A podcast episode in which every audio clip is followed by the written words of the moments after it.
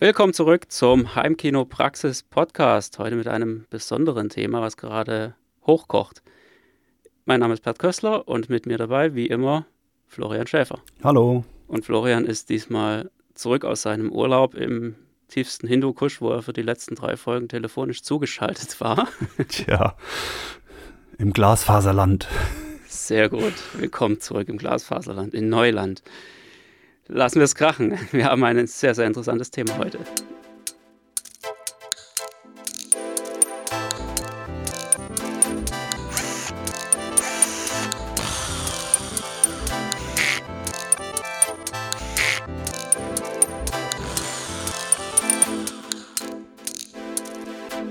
Heimkinopraxis Podcast.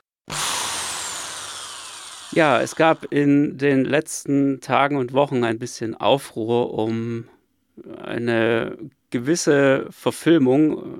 Ich kann nicht sagen eine Neuverfilmung, das ist es eigentlich vielleicht schon so ein bisschen geworden, aber letztendlich ist es ein neuer Schnitt, nämlich, ihr wisst schon, was gemeint ist, der Snyder Cut von Justice League. Da fällt mir gerade so ein Spruch ein für die älteren Semester, wie wir damals noch so, wie hieß es, äh, äh, Stefan Raab-Zeiten, habe ich mehrere Cutte gehabt. Kommt mir noch bekannt okay. vor, der Spruch. Da war irgendwie Wladimir Klitschko kaum noch das Gesicht zu erkennen und dann habe ich ein paar Cutte gehabt. Ja, schauen wir mal. Naja, also es geht um den Neucut. Genau, der Neucut. Ähm, wir müssen allerdings gestehen, wir haben ihn beide noch nicht gesehen, was einfach daran liegt, dass wir keine Sky-Nutzer sind und äh, Sky-Ticket jetzt, ähm, naja, ich kann es nicht so wirklich beurteilen, aber man hört immer nur Schlechtes, was die Qualität angeht.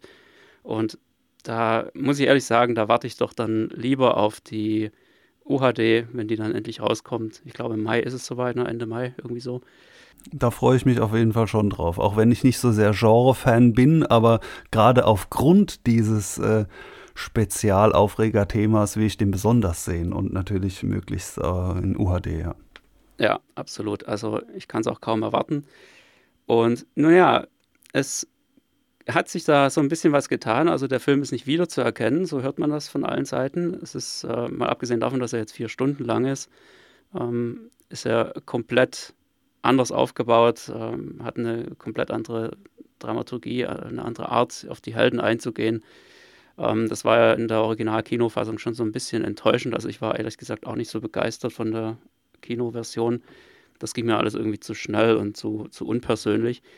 Und ähm, ja, die, der Hintergrund von diesem Snyder Cut ist ja vor allem der, dass ähm, Zack Snyder damals in der Produktion, also in der Endproduktion des Kinofilms, sich irgendwann rausgezogen hat. Das hatte wohl was damit zu tun, dass irgendwie seine Adoptivtochter ähm, Suizid begangen hatte und er sich da eben zurückziehen wollte, verständlicherweise, um einfach für die Familie da zu sein. Und ähm, dann hat äh, Joss Whedon übernommen als äh, ja, sozusagen Aushilfsregisseur, der dann, glaube ich, nicht mal mehr im Abspann genannt wurde. Aber er hat das im Prinzip noch zu Ende gebracht.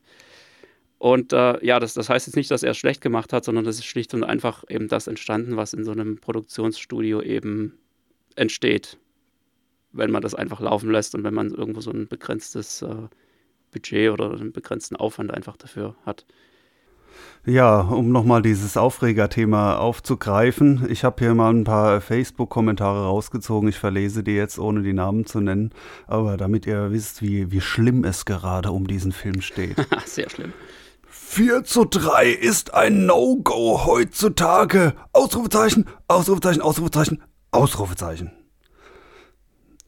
Aber erstmal wurde gemeckert vier zu drei. Ich sag, gebt dem Film eine Chance. Ich freue mich jedenfalls schon auf die Scheibe. Ich vermute, das werden wie bei Herr der Ringe zwei werden. Egal. So, ist ein, noch ein längerer Kommentar. Äh, ich, ich kürze mal ein bisschen ab. Fazit. Ich als Marvel-Fan und gelegentlicher D C-Filmgucker bin mehr als begeistert. Ich kannte ja den anderen und habe auch alle D C-Filme soweit mitverfolgt. Aber das hier heute... Sehr geil. Das vier zu drei Problem konnte ich am Beamer lösen und habe es schön breit sehen können. Also lösen heißt dann offenbar reingezoomt und dann halt äh, abgeschnitten. Na gut. Vermutlich, ja. Ich lackierte es mit einer Lösung. Ähm, Mir ist das Bildformat ziemlich rille, der Film war Hammer. Wieso man sowas in vier zu drei dreht, verstehe ich zwar nicht, trotzdem einfach der Wahnsinn, wie kurzweilig vier Stunden sein können. Also warum man das in vier zu drei dreht, dem, ähm, dem Mysterium, wenn wir vielleicht ein wenig nachgehen können, ohne es endgültig zu klären. Ein anderer, nach fünf Minuten weggezappt, wie kann man so eine Scheiße nur machen? vier zu drei, ernsthaft? Aus welchem Grund? Unglaublich. Antwort drauf, geil, nach fünf Minuten wegen einem Bildformat einen Film beendet. Großes Kino. Ja, aber diese beiden Kommentare haben auch schon unheimlich viele Likes bekommen. Also es hat einige, ähm, haben da, glaube ich, schlaflose Nächte gehabt. Äh, und es geht so weiter. Es gab schon einige, die sagen, jo, irgendwie halb so wild. Oder manche sagen, ich zoome halt rein oder sowas, äh, was aus meinen, in meinen Augen überhaupt nicht geht. Ähm, aber die Mehrheit der Kommentare, die es halt gab, war schon... Der Film, mag er noch so gut sein, also vier zu drei macht daraus eine absolute Katastrophe. Ja, so hört sich's an, das stimmt. Ja. Kann ich nicht wirklich nachvollziehen, weil, äh, ja, wenn man mal so ein bisschen drüber nachdenkt, äh, gab es Zeiten, da war das Kino eigentlich nur in vier zu drei. Ist eine Weile her, aber ja. Ja, das heißt nämlich auch Academy Aperture. Und zwar, die Academy ist die gleiche Academy, die es immer noch gibt, und zwar die Oscar Academy, also die unter anderem diese Awards, diese bekannten verleiht. Das ist ja vier zu drei. Wir haben ja auch schon mal einen vier zu drei Film empfohlen, also der, äh, und zwar aus dieser Zeit eben, ich glaube fünfziger Jahre war das, äh, ja, es ist ja nochmal Der Schatz der Sierra Madre. Also in meiner Sammlung sind einige vier zu drei Filme, aber die sind eben eher so aus der, tatsächlich aus der frühen Schwarz-Weiß-Zeit, als das Kino auch vier zu drei war. Das war ein dominierendes Format, äh, viele Jahre lang, also oder zum Beispiel ähm, Manche mögen's heiß, so eine Komödie, die da drin wunderbar funktioniert, und viele andere Filme, die eben vier zu drei waren. Es gab sogar mal davor auch noch andere Formate, der, da war Deutschland tatsächlich auch mal recht äh, führend filmisch zu der Zeit, ist schon sehr lange her, äh, Metropolis und so weiter, ich glaube, das ist, bei dem müsst ihr jetzt nachschauen, aber da gibt es ein paar Filme aus dieser Kategorie, die waren noch quadratischer als vier zu drei, aber vier zu drei selbst, das war durchaus das Format viele Jahre, bis in die, boah, weiß ich nicht, sechziger Jahre, sage ich jetzt einfach mal. Und behaupte ich mal, auch der Grund, warum dann eben die ersten Fernseher alle in vier zu drei waren. Weil man sucht sich natürlich eine Fernsehtechnik, die äh, geeignet ist, das, was es an Filmen gibt, wiederzugeben. Ja, wobei Und, das bei den Fernsehern ja. auch noch einen anderen Grund hatte. Ähm, ich, also ich bin jetzt kein absoluter Röhrenexperte, aber meines Wissens nach ist eine Fernsehröhre, eine klassische, ja eigentlich rund. Und ähm, man hat dann eben, naja, ein möglichst quadratisches Format genommen, damit man von dieser runden Form nicht allzu sehr abweichen müsste. Ja, sondern das hätte sonst den Effekt gehabt, wenn du, wenn du eine einundzwanzig zu neun Röhre hingestellt hättest, dann hätte die eine extreme Wölbung nach vorne gehabt. Wenn man sich daran erinnert, die, die frühen Fernseher hatten ja auch so eine... Ja, stimmt, die ersten Fernseher, die waren ja auch so mit sehr rundem Bildrand. Also ja, erst genau. Ganz spät kamen ja diese flach und eckig.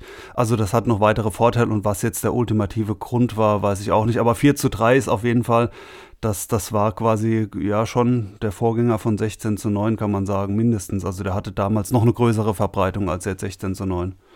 Genau, und letztendlich muss man auch sagen, dass ja vier zu drei so gesehen eigentlich dann mindestens fünfzig Jahre lang äh, State of the Art war, nämlich aus den fünfzigern heraus, also äh, mit Beginn der Fernseher spätestens, ähm, bis weit hinein in die neunziger. Also erst Ende der neunziger hat sich sechzehn zu neun dann wirklich mal so richtig durchgesetzt. Ja, und zwar bis heute noch nie im Kino. Ja. Genau. Also echtes sechzehn zu neun ist im Kino nicht existent. Es gibt eins Komma fünfundachtzig zu eins, das ist fast sechzehn zu neun. Da gibt es ziemlich viele Filme drin. Das sind so ganz grob knapp dreißig Prozent aller Filme sind in dem Format. Das sind die schmalen Balken oben und unten. Also zum Beispiel gäbe es da äh, Alien zwei oder Jurassic Park, alle Steven Spielberg-Filme. Ganz viele Coen-Filme. Also es ist ein sehr populäres Format. Das wird dann im, im Kino unter Projektionisten auch als Flat bezeichnet. Also das ähm, quadratischste übliche Kinoformat ist eben auch noch nicht mal sechzehn zu neun, aber es ist so nah dran, dass es wahrscheinlich zu Hause auf dem Fernseher dann zumindest mal nicht stört. Und dass es wahrscheinlich bei vielen Filmen auch tatsächlich ähm, endgültig dann aufgezogen wird. Also wenn da eine Blu-ray rauskommt davon, da sagen die wahrscheinlich auch hier und da, also komm, auf die paar schwarzen Pixel können wir jetzt verzichten, dann zoomen wir das Ding noch ein bisschen ran, dann ist es wenigstens formatfüllend. Gibt's beides. Ich müsste es jetzt nachprüfen, aber ich behaupte mal, die, weil ich ja dann auch mit meinem Zoom-Beamer immer hin und her zoome und das so gesehen immer merke, was es jetzt haargenau ist, dass tatsächlich die allermeisten auch in eins Komma fünfundachtzig zu eins auf der Blu-ray sind. Also da sind auch schwarze Balken. Aber das andere Beispiel gibt es auf jeden Fall auch, dass dann noch ein bisschen rumgeschnippelt wird. Oder das hatten wir letztes Mal erwähnt, die zum Beispiel die, die drei D-Konvertierung von Jurassic Park, die ist dann, hattest du gesagt, in sechzehn zu neun, ne? Ja, wobei das Original auch annähernd sechzehn zu neun ist. Ja, ja, aber eins Komma fünfundachtzig, genau. Also von eins Komma fünfundachtzig zu sechzehn zu neun und äh, das, da kann man jetzt sagen, ist auch ästhetisch sehr ähnlich zumindest. Aber sechzehn zu neun, genau genommen, war halt auch noch nie ein Kinoformat. Und das mit Abstand häufigste Format, weshalb es natürlich bei, bei Heimkino-Jüngern auch so äh, beliebt ist als das Nonplusultra, ist eben einundzwanzig zu neun oder zwei Komma neununddreißig zu eins, aufgerundet zwei Komma vier. Also gibt's auch, da gibt es auch mehrere in diesem Bereich, aber so ganz grob dieses einundzwanzig zu neun, das sind eben die breiten Balken oben und unten. Müsste ich jetzt mal nachrechnen, wo man bei sechzehn zu neun mehr Bild verliert, mit einundzwanzig zu neun oder mit vier zu drei. Ich würde so spontan sagen, der, der Verlust an Bildfläche ist ähnlich. Er ist Was ähnlich, ja. Du? Die Balken sind halt breiter bei vier zu drei, aber dafür halt nur über die Höhe und nicht über die Breite. Das kommt ziemlich fast aufs Gleiche raus. Ja, und das ja. ist, also da wollten wir auch mal eine Folge drüber machen, die kommt sicher auch noch über die Formate, haben wir schon mal so ein bisschen statistisch ausgewertet. Also in meiner Sammlung ist rund siebzig Prozent aller Filme in diesem Breitbildformat, also so rund zwei Komma vier. Oder ja, das kann ich bestätigen. Also bei mir sind es etwa ähm, fünfundsechzig Prozent. Mhm, ähm, ja. Was ich mal über circa, boah, ich weiß gar nicht, so, so tausend, tausendfünfhundert Filme hinweg ähm, mitgeschrieben habe ja. in meiner App. Ja, also es ist auch gar nicht mal so extrem, wie immer viele sagen, ja, einundzwanzig zu neun, das ist ja das Kinoformat, fast alle Filme sind in diesem Format. Stimmt überhaupt nicht. Viele, viele Filme sind einfach in einem völlig anderen Format, in irgendwas dazwischen. Und ähm, es gibt eigentlich gar keinen Grund, so sehr auf einundzwanzig zu neun ähm, ja, drauf zu gehen. Also wenn man da zwei Komma fünfunddreißig mit dazu zählt, zwei Komma neununddreißig zwei und zwei Komma vier, also und dann vielleicht noch die, die, die zwei, drei Filme, die es gibt mit zwei Komma sieben und so weiter. Wenn man die alle so mit reinrechnet, dann äh, ist es, ob es ist fünfundsechzig oder siebzig, also ist es schon die Mehrheit und gefolgt von den Formaten, die ähnlich wie sechzehn zu neun sind. Und da am häufigsten dann wiederum das eins Komma fünfundachtzig, also dieses fast sechzehn zu neun aus dem Kino. Das sind dann so, glaube ich, circa nochmal zwanzig Prozent. Und dann verbleiben, wenn man da sechzehn zu neun noch dazu rechnet, was auch bei so T V-mäßigen Sachen genutzt wird. Also wenn man jetzt sowas wie B B C, Unsere Erde oder sowas anschaut, die sind natürlich eher für einen Fernseher gemacht, für einen guten Fernseher. Ähm, dann, ja, dann bleiben halt noch irgendwie, je nach Sammlung, zehn Prozent für exotische Dinge wie zwei Komma null, was ja Netflix ins Leben gerufen hat. Das könnte man sich auch fragen. Netflix ist ja ein Format nicht fürs Kino, sondern für den Heimgebrauch. Also fast immer ein Fernseher, vielleicht mal ein Tablet, vielleicht mal ein Beamer. Und was haben die für ein Bildseitenverhältnis? Ich behaupte, über neunzig Prozent dieser Geräte haben sechzehn zu neun. Und dann bringt Netflix ein eigenes, cooles Format raus. Und was ist es? zwei Komma null zu eins. Also quasi so, so als, als Twitter, so ähm, zwischen eins Komma fünfundachtzig und zwei Komma neununddreißig dazwischen. zwei Komma null. Also auch Netflix ist offenbar nicht nur darauf aus, alles maximal kompatibel zu einem Endgerät zu machen, im Sinne von Hauptsache Bildschirm voll. Ja, richtig, wobei man da auch die Hintergründe jetzt nicht so ganz genau kennt. Ähm, ich sag mal so, Tablets haben ja auch aller äh, unterschiedlichste Formate. Bei Tablets schwankt es mehr, ja. ja da schwankt's Aber dass extrem. Da zwei Komma null äh, das Massenformat ist, das, da gibt es eher auch noch vier zu drei. Äh, also ja, würde ich sagen, Tablets und Handys hin oder her, dann ist die Masse, würde ich jetzt mal doch sagen, sagen wir mal, sind Fernseher, äh, auf denen so nennt man sich mehrere Stunden Netflix anschaut. Und auch die Tablets gibt es ja einige in sechzehn zu neun, also dass das meandert schon so um die sechzehn zu neun drumherum. Deswegen, na, dieses zwei Komma null, da bin ich jetzt auch nicht so super vorbereitet. Mich hat es auf jeden Fall verwundert, was dieses Format jetzt soll. Gut, ist jetzt auch schon ein paar Jahre alt, aber wird, wird vereinzelt genutzt. In meiner Filmsammlung hat das Seltenheitswert. Ja, und jetzt ist die große Frage, warum macht Snyder das? Warum bringt er seinen vier Stunden Epos in diesem ja. vier zu drei Format raus? Da würde ich vielleicht erst nochmal, also zu den Gründen von Snyder, über die wir auch noch ausführlich spekulieren, äh, da würde ich noch ein Stück jetzt mal zurückgehen und, und grundsätzlich ein bisschen ausholen aus Sicht eines Kameramannes, warum sowas überhaupt gemacht wird. Ich war immer eine Zeit lang Kameramann, jetzt nicht für große äh, Kinofilmproduktionen, aber immerhin hat es dafür gereicht, dass ich mich mit dem Thema sehr intensiv befasst habe und das auch immer noch aus diesem Blickwinkel sehe.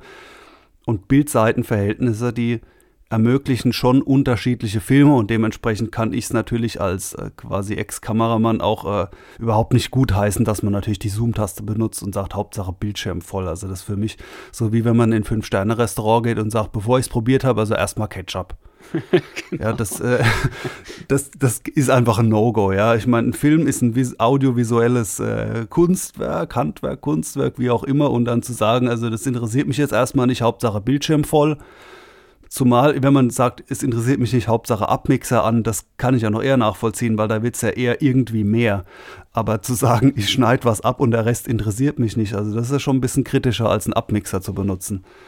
Ähm, naja, auf jeden Fall, es, es gibt die verschiedenen Formate und äh, wir haben dann auch im, im Abschluss nochmal einen passenden Filmtipp dazu. Achtet mal einfach darauf, was diese Formate mit der Bildgestaltung machen.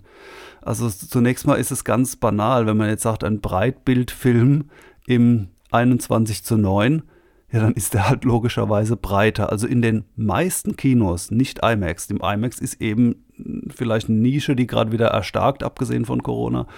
Aber die meisten Kinos sind eben kein IMAX und die haben eine Leinwand, die ist breit und äh, die Höhe ist immer konstant und dann wird eben das Bild kleiner bei diesen äh, sechzehn zu neunigeren Formaten, wie diesem eins Komma fünfundachtzig. Äh, und das heißt, das Bild ist im Ergebnis meistens äh, größer, was auch ein Argument fürs Heimkino ist, das so zu machen, äh, wenn man jetzt dafür argumentiert. Aber vor allem ist es zunächst mal halt einfach das, das Verhältnis anders und man kann zwischen den Charakteren mehr Raum schaffen. Und dramatische Momente, wo jetzt auch mal ein bisschen Ruhe ist und da ist dann der eine und er, er richtet die Waffe auf eine Person, die auf dem anderen Ende des Bildes steht oder Personen schauen sich grimmig an und so weiter. Einfach diese Distanz zwischen Personen. Die lässt sich durch ein breites Bild super darstellen oder auch weite Landschaft, also zum Beispiel bei Westernfilmen, wobei es gab auch Western in der vier zu drei Zeit, die machen es dann anders, also es ist echt faszinierend, so ein John-Wayne-Western, der ist wiederum vier zu drei, so ein alter und da sieht man dann wirklich so die Landschaft so aufgeteilt, dass oben Indianer vorbeireiten und unten äh, die Cowboys und da hat man eben das übereinander mehr so gestaffelt, aber prinzipiell finde ich schon ein Breitbild prädestiniert für so Landschaftsaufnahmen wie Western, wo man eben die Weite sieht und normalerweise sitzen oder stehen Menschen auch oder vielleicht fahren sie auch rum, auf jeden Fall fliegen die normalerweise nicht durch die Gegend und das heißt, es gibt eine ziemlich breite Horizontale, auf der die Menschen in, in der gleichen Höhe aufgereiht sind und da kann man eben bei einem Breitbild mehr in die Breite gehen und mehr dramatische Abstände reinpacken, weshalb dieses Format auch besonders für dramatische und düstere Filme prädestiniert ist, so im Allgemeinen und noch dazu Actionfilme. Und wenn man dann aus einem Land kommt wie Deutschland, was nicht besonders berühmt ist für Kinofilme in den letzten Jahrzehnten und da jemand einen Film macht, der ins Kino soll, dann machen deutsche Filme ganz gern auf jeden Fall Breitbild, damit auch jeder merkt, das soll jetzt ein Kinofilm sein. Ja, genau. Kann man so nachvollziehen, stimmt. Genau, also das, das muss man auch mal drauf achten, das ist wirklich so nach dem Motto, Achtung, diesmal kein Fernsehen, das ist Kino, also breit. Und, und je breiter, desto äh, auffälliger. Ja, oder wir machen im Vorspann besonders kleine Schrift, damit man wirklich merkt, dass es ein Kinofilm sein soll und kein T V. Ja, das ist genau, das sind so, so andere Kniffe noch, ja, das ist, äh, und dann dem gegenüber gibt es eben die quadratischeren Formate, äh, vor allem normalerweise dieses eins Komma fünfundachtzig eben. Und das ist so klischeehafterweise, typischerweise als Komödienformat bekannt. Sprich, immer dann, wenn Menschen eben dichter aufeinander hocken sollen. Und mehr so, für mich ist auch oft so, ich stelle mir das immer so bühnenhaft vor, so mehrere Personen in so einer Rappelkiste auf so einer kleinen Bühne. Und la la la la la und die machen dann irgendwie so Witze und dieses Aufeinanderhängen verschiedener Charaktere, die von oben zu, bis unten zu sehen sind, das lässt sich irgendwie in einem quadratischeren Format besser abbilden. Weswegen ich auch vorhin diesen Manche mögen's heiß genannt habe, also als Beispiel so einer klassischen alten äh, Komödie, wo dann Marilyn Mon- Monroe, äh, Jack Lemmon, Walter Matthau irgendwie so, so am Rumblödeln sind und, und dieses, äh, alle hängen so aufeinander und man machen irgendwie Scherze und wenig Distanz. Dafür ist sowas Quadratischeres besser geeignet. Aber auch da gibt es natürlich Gegenbeispiele, wie zum Beispiel ähm, Alien zwei. Alien eins ist wiederum ein breiter Film, aber Alien zwei ist, ist eben äh, flat. Oder ähm, ja, viele Spielberg-Filme, wie auch Jurassic Park, der ja definitiv auch groß und dramatisch daherkommen will. Also es gibt also auch definitiv Regisseure, die das nicht als Komödienformat gesehen haben, und man kann es auch anders nutzen. Aber für einen Kameramann und Regisseur sind das ganz wichtige Fragen am Anfang eines Films. In welchem Format wird gedreht? Und dann ist auch klar, gewisse Aufnahmen gehen dann. Zum Beispiel, wenn man sich vorstellt, zwei Personen sitzen im Auto und werden von vorne gefilmt, dann kann man so eine breite Windschutzscheibe schön über die Breite ziehen in einundzwanzig zu neun. Die Aufnahme funktioniert so in, in sechzehn zu neun oder, oder noch, noch nicht und in vier zu drei auch nicht. Und das sind eben einzelne Aufnahmen, die gehen dann gut und andere schlecht. Und zum Beispiel bei Jurassic Park, der ja anerkanntermaßen ein fantastischer Film ist, also mindestens mal handwerklich absolut perfekt, ist es so, da gibt es auch Abhandlungen drüber, könnt ihr mal bei, bei YouTube nachgoogeln, wo erklärt wird, ja, warum wirkt denn Jurassic Park so groß, obwohl der in so einem mehr oder weniger sechzehn zu neun Format ist. Und was der ähm, Spielberg da gemacht hat, ist eben, er hat die Höhe auch viel genutzt, um zum Beispiel, erinnert euch an diese, ähm, wie heißen sie, die, diese großen Pflanzenfresser-Dinosaurier, Brachiosaurus, Brachio oder sowas, ja. Die da... Ähm, als erste auftauchen, wo die sagen, haltet mal an mit dem Auto, guckt mal darüber. Und dann gibt es diese Aufnahme, wow, ein Dinosaurier, guck mal, ganz oben frisst er vom Baum. Und dann nutzt er eben die Höhe dieses Bildes. Und das hätte in einundzwanzig zu neun so nicht funktioniert. Ja, und er hat schon äh, und, die Höhe und muss trotzdem noch einen Schwenk nach oben machen, als der da mit dem Hals an die obersten und er macht noch Und er filmt auch noch von ja. unten, also er, er macht auch noch Untersicht. Also der nutzt alle diese Kniffe aus, um oft zu zeigen, kleine Menschen, große Dinos. Ja, auch die legendäre T-Rex-Szene ist im Prinzip genau das Gleiche. Da hast du einfach diese Höhe von diesem Elektrozaun und äh, wie der dann da durchkommt und so weiter. Das ist, und mit äh, dem großen Kopf über perfekt. Dem Auto ist. Ja, genau. Ja, also das, man kann und sollte das nutzen, und wenn man da mal so ein bisschen drauf achtet und auch auf Bildgestaltung generell, also so an, an welchen Stellen so die wichtigen Elemente sind, vielleicht sind auch einige unserer Hörerinnen und Hörer irgendwie Fotografen oder so und haben schon mal was vom goldenen Schnitt gehört und so weiter. Also da einfach zu sagen, ach, mir jetzt alles wurscht, ich zoome da rein, Hauptsache Bild voll, das ist dann halt aus so einer Perspektive raus, also vollkommen unverständlich. Ja, dann schaue ich es mir lieber kleiner an, und wenn's, wenn ich mir danach isst, dann, dann rücke ich von mir aus den Kinosessel weiter ran oder so, wenn es mir dann zu klein ist. Äh, aber abschneiden, also das, das, das geht einfach nicht. Also ich meine, ob ich jetzt dann irgendwie den oberen Teil vom Kopf abschneide oder rechts und links manchmal sogar Personen, weil... Ähm, Ja, dafür gibt es ja auch manche Zoom-Funktionen an, an Fernsehern oder, oder an Beamern, dass so asymmetrisch gezoomt wird. Ähm, also nicht einfach nur in die Breite gestreckt, weil das wäre ja sehr auffällig, da wäre alles sehr eiförmig, sondern äh, in der Mitte wenig gestreckt und nach außen hin mehr, so nach dem Motto, am Rand merkt man es nicht so. Ja, genau, das geht aber aus meiner Sicht eigentlich auch nicht, weil da merkst du bei Kameraschwenks diese Verzerrung. Das, das sieht dann aus, als würdest du durch irgendeine komische Linse gucken, wie durch so einen Flaschenboden. Ja. Ist auch nicht so toll. vierzehn zu neun gibt es auch noch. Also das bieten, also ich, ich kann es jetzt nicht sagen, wie es bei aktuellen Fernsehern ist. Ich gucke ja kein Fernsehen. Aber ich hatte früher ja so, ein, so eine Sony-Röhre, da gab es noch dieses vierzehn zu neun, wo du dann eben ein bisschen was oben und unten abgeschnitten hast und trotzdem noch ein paar kleinere Balken übrig geblieben sind, links und rechts. Jetzt äh, habe ich schon ein bisschen so ne, ausgeholt zum, zum Thema, was denn ein Grund sein könnte, dass er das gemacht hat, weil es eben durchaus Filme gibt, die mehr oder weniger quadratisch sind und die Höhen nutzen, wie zum Beispiel Jurassic Park. Und ich habe auch gesagt, dass normalerweise fliegen keine Menschen durch die Gegend. Ja, Ausnahme Superheldenfilme. Ähm, ja, genau. Da, da kommt sowas schon mal vor. Und der andere Grund prinzipiell ist natürlich, dass es tatsächlich ja irgendwie so ein bisschen so eine IMAX-Renaissance gab die letzten Jahre. Also vor zehn Jahren war das ja irgendwie vollkommen tot, das Thema. Und IMAX ist halt irgendwie das, das Fetteste, was geht. Und da kann natürlich sein, dass er sagt, ja, im IMAX, aber nicht in jedem IMAX, aber schon häufig, da gibt es eben dieses vier zu drei und da ist das dann auch am größten. Ja, ich habe ehrlich gesagt auch noch kein IMAX-Kino bisher gesehen, wo wirklich ein richtiges, also ein ähnliches vier zu drei Format sichtbar war. Ja, also ich, ich war also im Sony Center in, äh, in Berlin und genau. in, in Nürnberg. Äh, die beiden sind ja ziemlich bekannt. Ähm, ich hätte jetzt nicht sagen können, dass das eine besonders hohe Leinwand gewesen wäre. Sie war groß, klar, kein Thema. Aber genau, das ist auch so ein, so ein Irrtum zu sagen, äh, IMAX ist immer vier zu drei, also Kinosäle.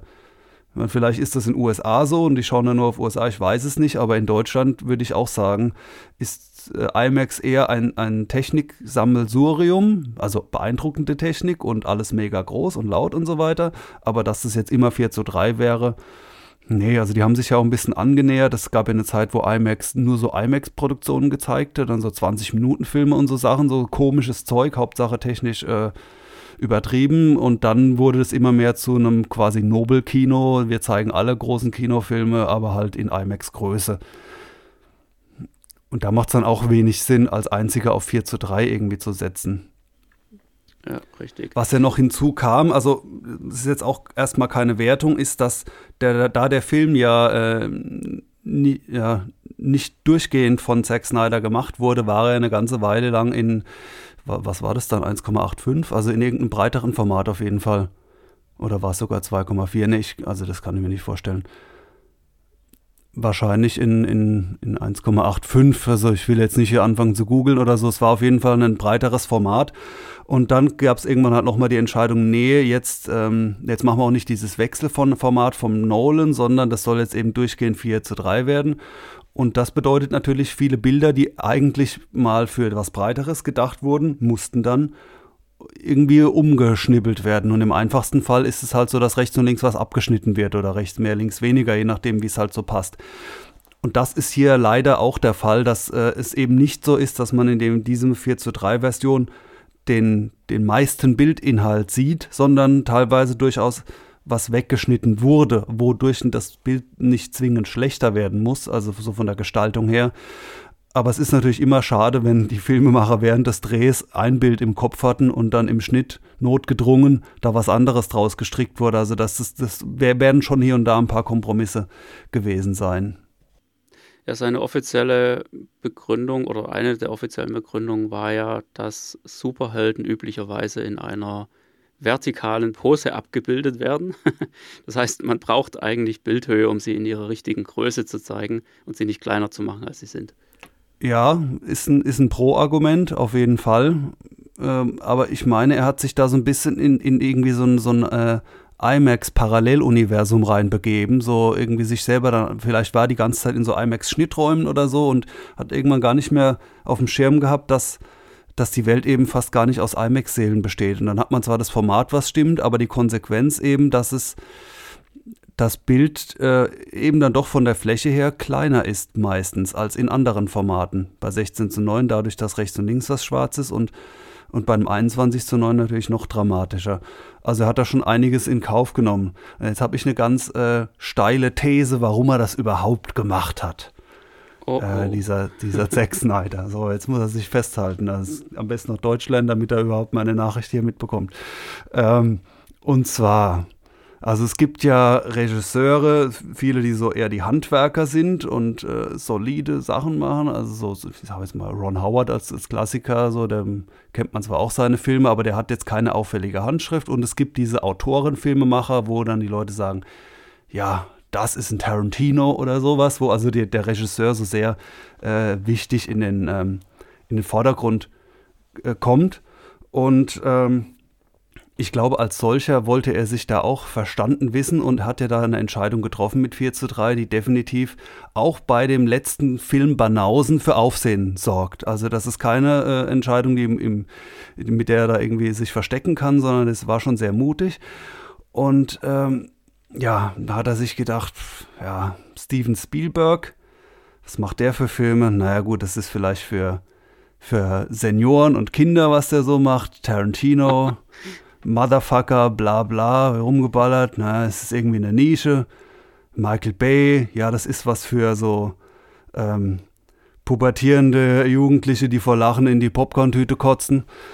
Hauptsache und laut. Dann, dann gibt es noch einen Regisseur, der ultimative äh, Halbgott für alle, äh, ja, für alle halbstarken Cleverless und Filmfans, Christopher Nolan.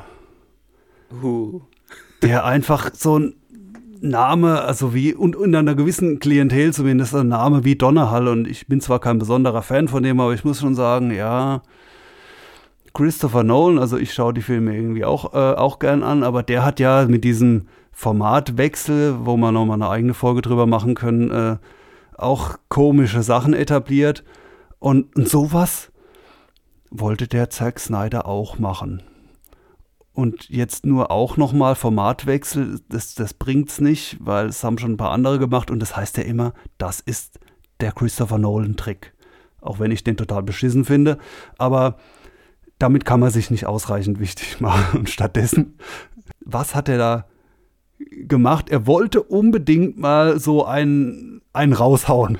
Ja, ich mache jetzt einen Film in vier zu drei, Kavums. Und damit habe ich quasi als äh, Regisseur eine Duftmarke hinterlassen.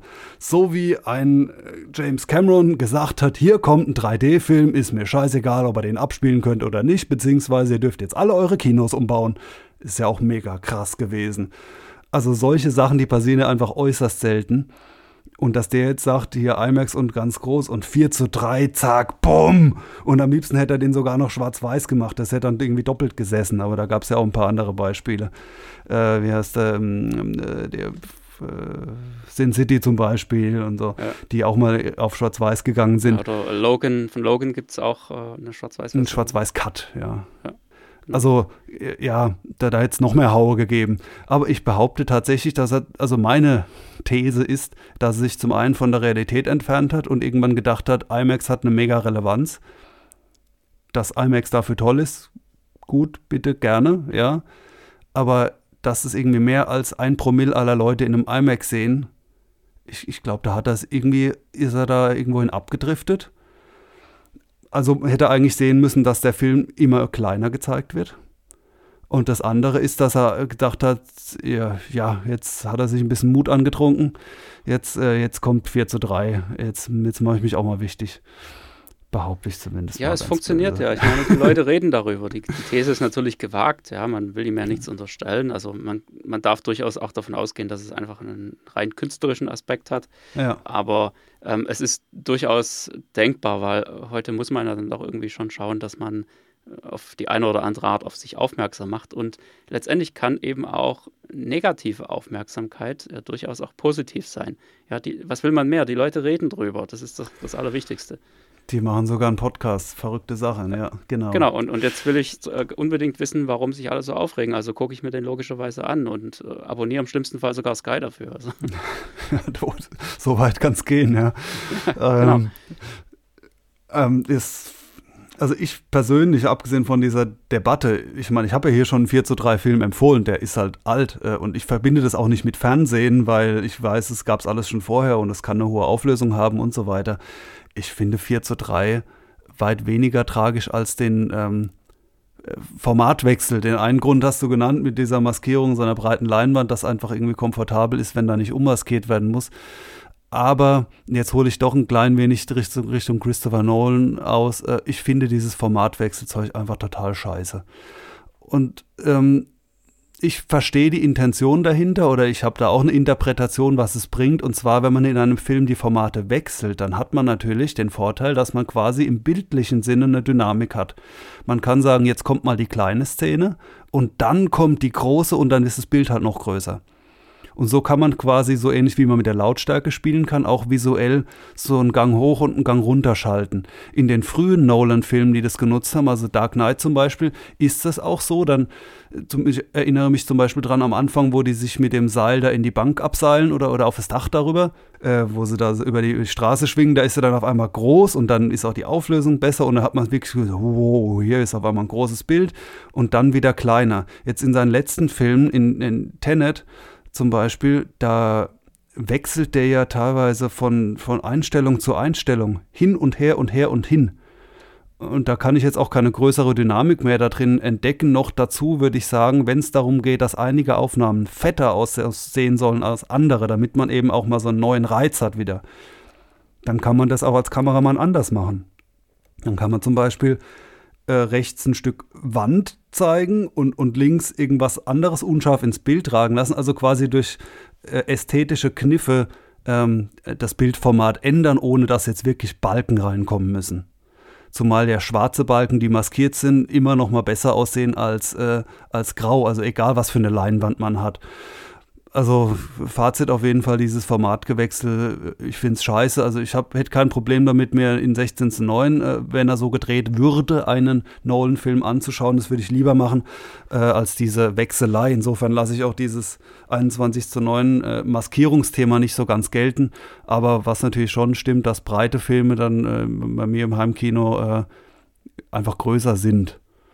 Ja, aber ich schaue ja auch vier zu drei Filme. So gesehen ist es jetzt für mich kein kein K O-Kriterium. Also wenn ich irgendwie Filme kaufe oder ausleihe, dann schaue ich nicht vorher nach, Moment, sechzehn zu neun, ach, weg damit, ich brauche einundzwanzig zu neun. Das wäre ja Blödsinn. Ja, es ist auch nicht so wirklich ähm, komplett durchgezogen worden immer. Also gerade im, in den M C U-Filmen ist es ja auch äh, häufig so, dass es den Formatwechsel gibt.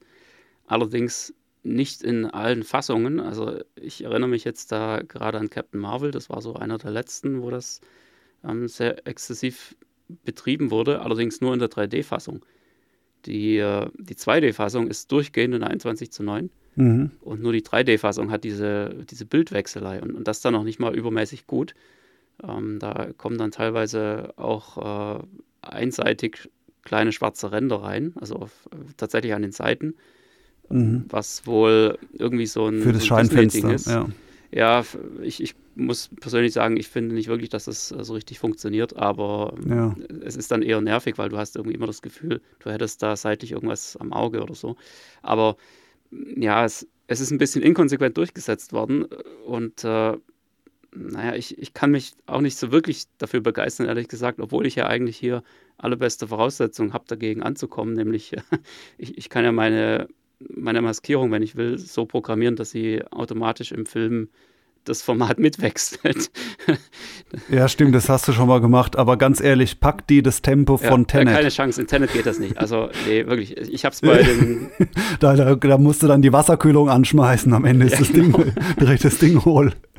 Ich habe die, die beiden äh, Dark Knight-Filme damit mal ausgemessen, also wo genau diese Punkte sind und habe das mal automatisch machen lassen. Es funktioniert ziemlich gut und, und auch ziemlich auf den Punkt genau, aber ja, es ist halt trotzdem ein Auf und Ab für die Maskierung. Das so richtig Spaß macht es nicht. Ja, also Christopher Nolan und dem, dem, also dem widmen wir nochmal eine extra Folge. Es, bei mir ist das so eine Hassliebe zu dem. Also ich finde, die Filme, die sind schon so ähnlich wie James Bond. Ich schaue die immer und ich habe auch meinen Spaß dran, aber ich habe auch immer so richtig viel dran zu meckern.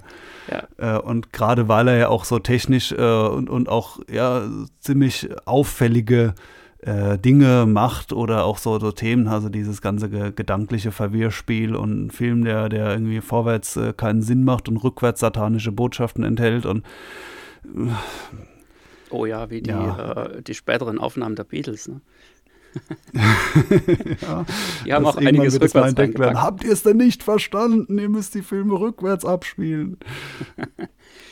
Ja, ähm, aber er hat auch, auch in technischer Hinsicht hat, hat er große Errungenschaften, die ich auch gut finde, also auch wenn er immer noch keinen drei D-Sound macht, das ist auch so eine Sache, also dass er, dass er drei D ausgesessen hat an sich als Bildformat von mir aus, ja, aber drei D-Sound, da schreien seine Filme nach, meines Erachtens, ähm, macht er halt irgendwie nicht, trotzdem kriegt das, er offenbar siehe Tenet schon hin, irgendwo die Messlatte im Sound nochmal nach oben zu heben, also auf eine bestimmte Art und Weise.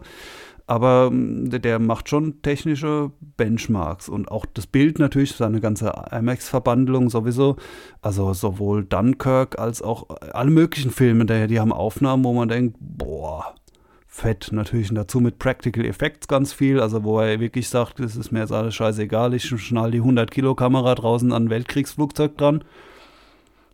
Das zieht er halt alles irgendwie durch und nicht in C G I und das sieht man dann auch alles. Also ich finde schon vieles gut an dem, was er macht, aber äh, ja, aber vieles eben, eben auch nicht so dolle.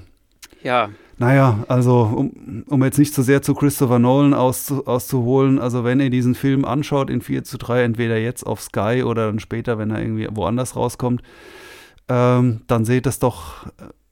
Nicht nur negativ, ich meine, ändern kann man es jetzt sowieso nicht mehr, sondern versucht mal wirklich diese schönen Seiten dieses Formats zu sehen und es wird mit Sicherheit viele Einstellungen geben, die auch genau davon profitieren. Zur Not setzt euch halt ein bisschen näher dran an den Fernseher oder an den Beamer, wenn es sein muss. Und einfach mal gucken, was überhaupt so Bildseitenverhältnisse mit einem mit einem Film machen. Also vier zu drei an sich. Also allein aus dem Grund bin ich sehr gespannt drauf, obwohl ich diese ganzen Superhelden-Klassentreffen-Filme, da bin ich nicht so der Fan von. Äh, aber das ist für mich sogar ein Anlass, den jetzt zu gucken. Nicht nur die Diskussion, sondern allein die Tatsache, dass da jemand mal vier zu drei gewählt hat. Ich würde es mir auch wünschen, dass es nicht zum Normalfall wird, aber die, wenn man jetzt auf die Reaktionen schaut, glaube ich, wird das auch nicht so kommen. Ja, ich werde das auch zum Anlass nehmen, die ganzen Vorgängerfilme alle nochmal zu gucken, weil ich muss ehrlich sagen, ich weiß gar nicht mehr so richtig, worum es geht. Die haben da ja bei D C ein bisschen äh, das Ganze nicht so wirklich konzeptionell aufgebaut wie jetzt bei Marvel, was ich ein bisschen schade finde. Da ist einfach viel ja. weniger rausgekommen, alles viel chaotischer. Also ich habe ehrlich gesagt keine Ahnung mehr, worum es geht. Ich kann mich nur noch erinnern, dass sie den, den Doomsday ziemlich nach vorne gezogen haben von der Handlung her, obwohl das ja eigentlich das Endding schlechthin gewesen wäre. Aber gut. Zählt eigentlich Joker als auch als D C-Film? Auf jeden Fall ist es stilistisch ein ziemlicher äh, Wirrwarr. Also mir, mir gefallen einige D C-Filme richtig gut, aber sie haben eben nicht so eine Serie draus gemacht wie Marvel, das, klar. Zumindest keine einheitliche Serie, ja, richtig. Absolut. Sie, sie haben sehr viele Einzelcharaktere äh, verfilmt oder halt ja die, die Geschichte der Charaktere und ähm, das Ganze aber relativ spät oder relativ lose zu einem großen Ganzen zusammengefügt. Was vielleicht auch nicht unbedingt die Intention war. Ich meine, man muss ja jetzt nicht alles machen, was Marvel auch macht. Aber ja, irgendwie hat mir das dann doch schon auch so ein bisschen gefallen, was, was Marvel da gemacht hat. Wobei man da auch dazu sagen muss, dass diese zwanzig Filme oder wie viel, oder fünfundzwanzig, wie viel sind denn das inzwischen? Keine Ahnung. Ähm, dass das auch ein bisschen zu viel geworden ist, meiner Meinung nach. Ja, also jeder einzelne Charakter, zwei, drei Filme und, und dann noch die, diese ganze, diesen ganzen Avengers-Plot da in, in vier Filmen, wovon zwei davon eigentlich schon wieder die Dauer von drei Filmen haben, das ähm, ist dann doch schon eine ziemliche Nummer gewesen, ehrlich gesagt. Aber da hat sich ja jetzt der, der ähm, Zack Snyder schon auch eine sehr große Bühne gewählt. Ich meine, jetzt innerhalb dieser Pandemie ist es schwer, irgendwelche Rekorde zu brechen, was Einnahmen angeht. Das ist einfach grundsätzlich nicht möglich. Aber prinzipiell kann man ja schon sagen, ich meine, Avengers Endgame ist halt nun mal der erfolgreichste Film aller Zeiten im Moment. Und das andere Klassentreffen von D C, da könnte man jetzt sagen, das ist durchaus Justice League irgendwo, auch wenn klar ist, dass er nicht genau diese Größenordnung erreicht, aber so ist es ja schon diese Kategorie an Filmen. Und dann da, ich weiß auch nicht, was der da für Widerstände intern noch hatte, also oder haben die alle geschlafen, die Produzenten, dass er einfach sagt, so vier zu drei, bumm, da ist er ein Riesenfilm. Also normal, um je mehr Geld es geht, umso mehr wird ja künstlerisch auf die Bremse getreten. So nach dem Motto, bitte nichts wagen. Ja, oder vielleicht gerade doch. Wobei in, bei dem Film konnten sie es sich halt erlauben, weil der war ja im Prinzip schon draußen. Der hat Stimmt, ja seine Kohle schon clever eingespielt. Ja, ja. Ja, und, und jetzt kann man einfach nochmal was hinterherlegen und praktisch nochmal die Kuh etwas dicker machen und dann nochmal melken. Ach, das war ein Feldversuch. Wahrscheinlich. Ja, nee, also ich, ich schließe mich dem Fazit an, gebe dem Ding eine Chance. Es gibt absolut keinen Grund, jetzt wegen diesem vier zu drei Format da rumzujammern und den Film deswegen nicht zu gucken. Das ist schon ein bisschen Kindergarten, finde ich. Ähm, man muss schon ein bisschen akzeptieren, was andere machen. Ja, würden jetzt alle Regisseure plötzlich heute auf vier zu drei gehen, dann müsstet ihr auch irgendwie damit leben. Ähm, da kann man jetzt auch nicht sagen, äh, ja komm, ich finde jetzt Heimkino scheiße, weil, äh, weil jetzt plötzlich nur noch alles ein vier zu drei ist. Ist dann doch vielleicht auch ein bisschen albern. Und du hast noch einen wunderbar passenden Filmtipp dazu, zum Thema Bildformate. Genau, dann machen wir doch da gerade mal weiter.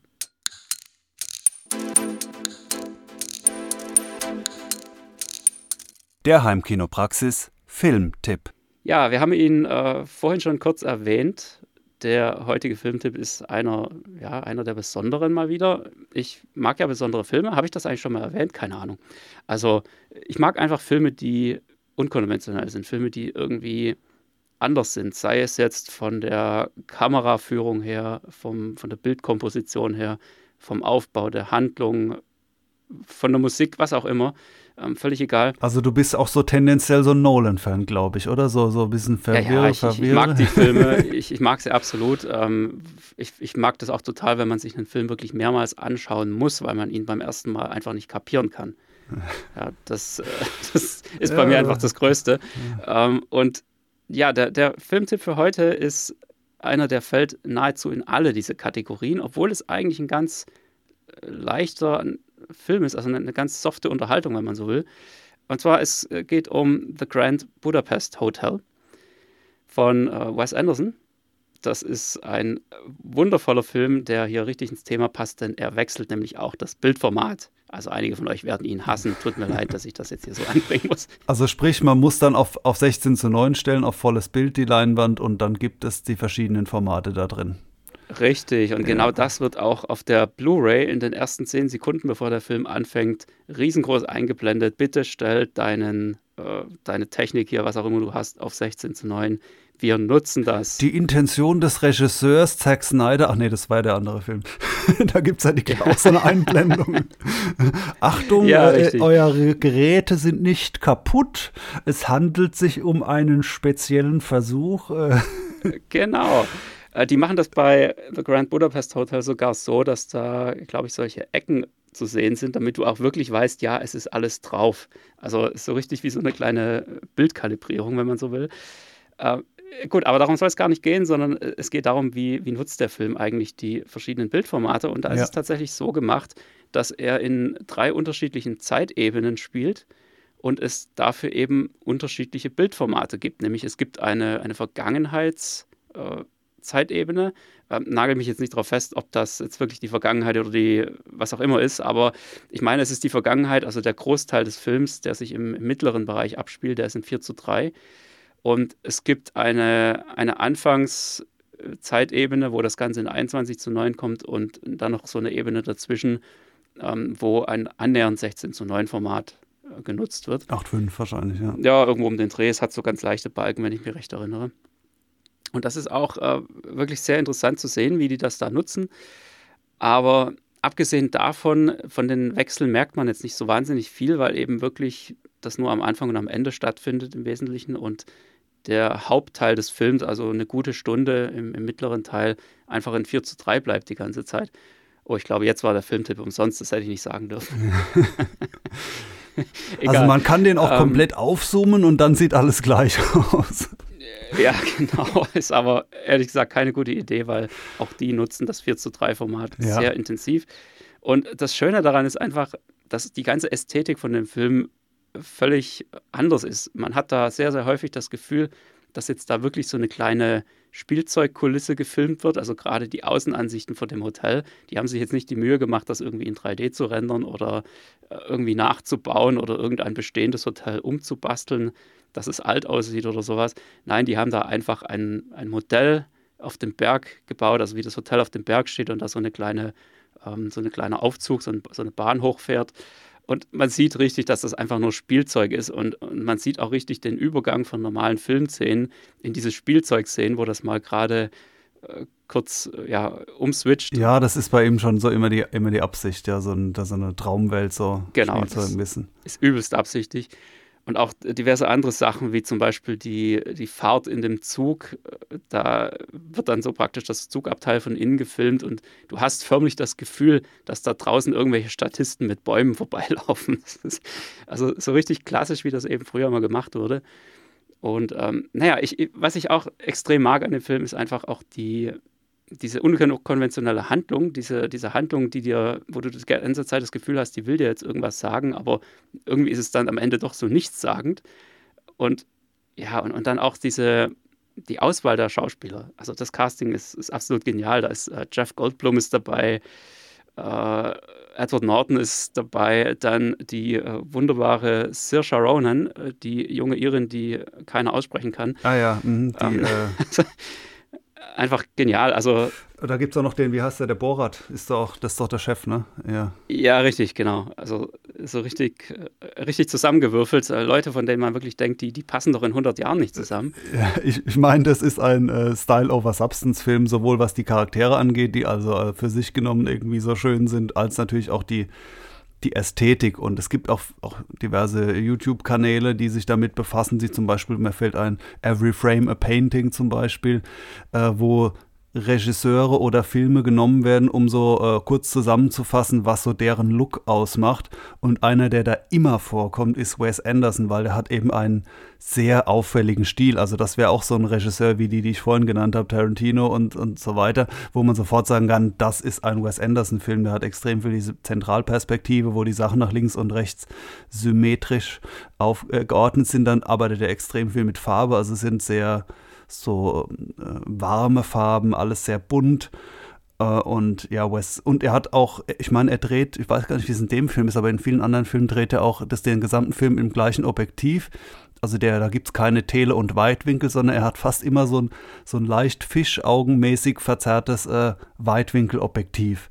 Also visuell ist der Film so geeignet, auch jemanden, der jetzt nicht so ganz vom Fach ist, mal so ein bisschen die Augen zu öffnen und zu sagen, guck mal hier, man kann durchaus mit der Kameraführung und mit der Dekoration und so einem Film noch einen Mehrwert irgendwie hinzufügen. Das ist, weil es ein sehr auffälliger Stil ist. Aber ähm, sehr schön, ja. Ja, man schläft einfach nicht ein dabei. Also das ist hier wirklich extrem, äh, also ins Extrem getrieben worden. Ähm, ich, ich sag mal, Kameradrehungen genau um neunzig Grad, immer parallel zu den Raumkanten und ja, Drehung und dann zack, direkt im Anschluss Kamerafahrt geradeaus. Also das, das hast du sonst in keinem Film. Jeder Film versucht sonst immer irgendwie eine möglichst weiche Kamerafahrt um die Objekte herum hinzukriegen oder was auch immer. Ja, dieses ähm, ist so eine Art Symmetriefilm oder sowas hat er da, ja. Er genau, hat's auf die Spitze das Ganze getrieben. Wirkt einfach wie, wie eine Bühne, also als würde das Ganze auch wie ein Theaterstück auf einer Bühne ablaufen. Das, das merkt man auch ganz stark an der Handlung, dass es so, so szenenartig auch gemacht ist und naja, es hat auch einen ganz schrägen Humor. Also. Wofür ich übrigens, das hat einen Punkt, den ich noch, der mir jetzt noch einfällt, wofür ich so ein vier zu drei auch sehr gut geeignet finde oder auch ein sechzehn zu neun, auf jeden Fall viel besser als, als einundzwanzig zu neun, das ist Handkamera. Weil wenn, also so die klassische Handkamera, jemand rennt irgendwo lang und der Kameramann rennt so hinterher und filmt so über die Schulter mit. Also so ein, so ein recht hektisches Bild. Ich finde, es funktioniert in ultrabreit oft ziemlich schlecht. Also dieses Breit, das verlangt für meine Begriffe auch eher nach Ruhe. Und wenn man so dieses Action mittendrin und, und die Kamera wird rumgerissen, äh, finde ich oft die, die quadratischen äh, Scherrenformate besser geeignet. Vielleicht auch, weil sie eher so ein bisschen T V gewohnt sind und Handkamera ja so, so reportagenmäßig daherkommt. Das könnte auch ein Grund sein. Ja, oder einfach Videokamera von anno dazu mal, V H S und so, ne? Genau, und äh, im, im Fernsehen gab es ja auch nie zwei Komma vier, also da ist es ja immer relativ quadratisch geblieben, jetzt mal sechzehn zu neun mit reingerechnet. Ja, eine lustige Folge über Filmformat. Das ist, ich denke, das äh, hat jetzt ein bisschen geholfen, vielleicht dem einen oder anderen, dem, den Schmerz zu lindern, Film des, dem eigentlichen Thema heute, genau, den, den Filmen eine Chance zu geben und äh, ja, wie gesagt, nehmt es nicht so ernst, was diese Filmformate angeht. Ihr habt alle einen schönen großen T V, eine schöne große Leinwand. Ähm, man muss das nicht immer alles komplett nutzen. Von daher, habt Spaß damit. Ganz genau. Bis zum nächsten Mal. Genau, macht's gut. Bis dann.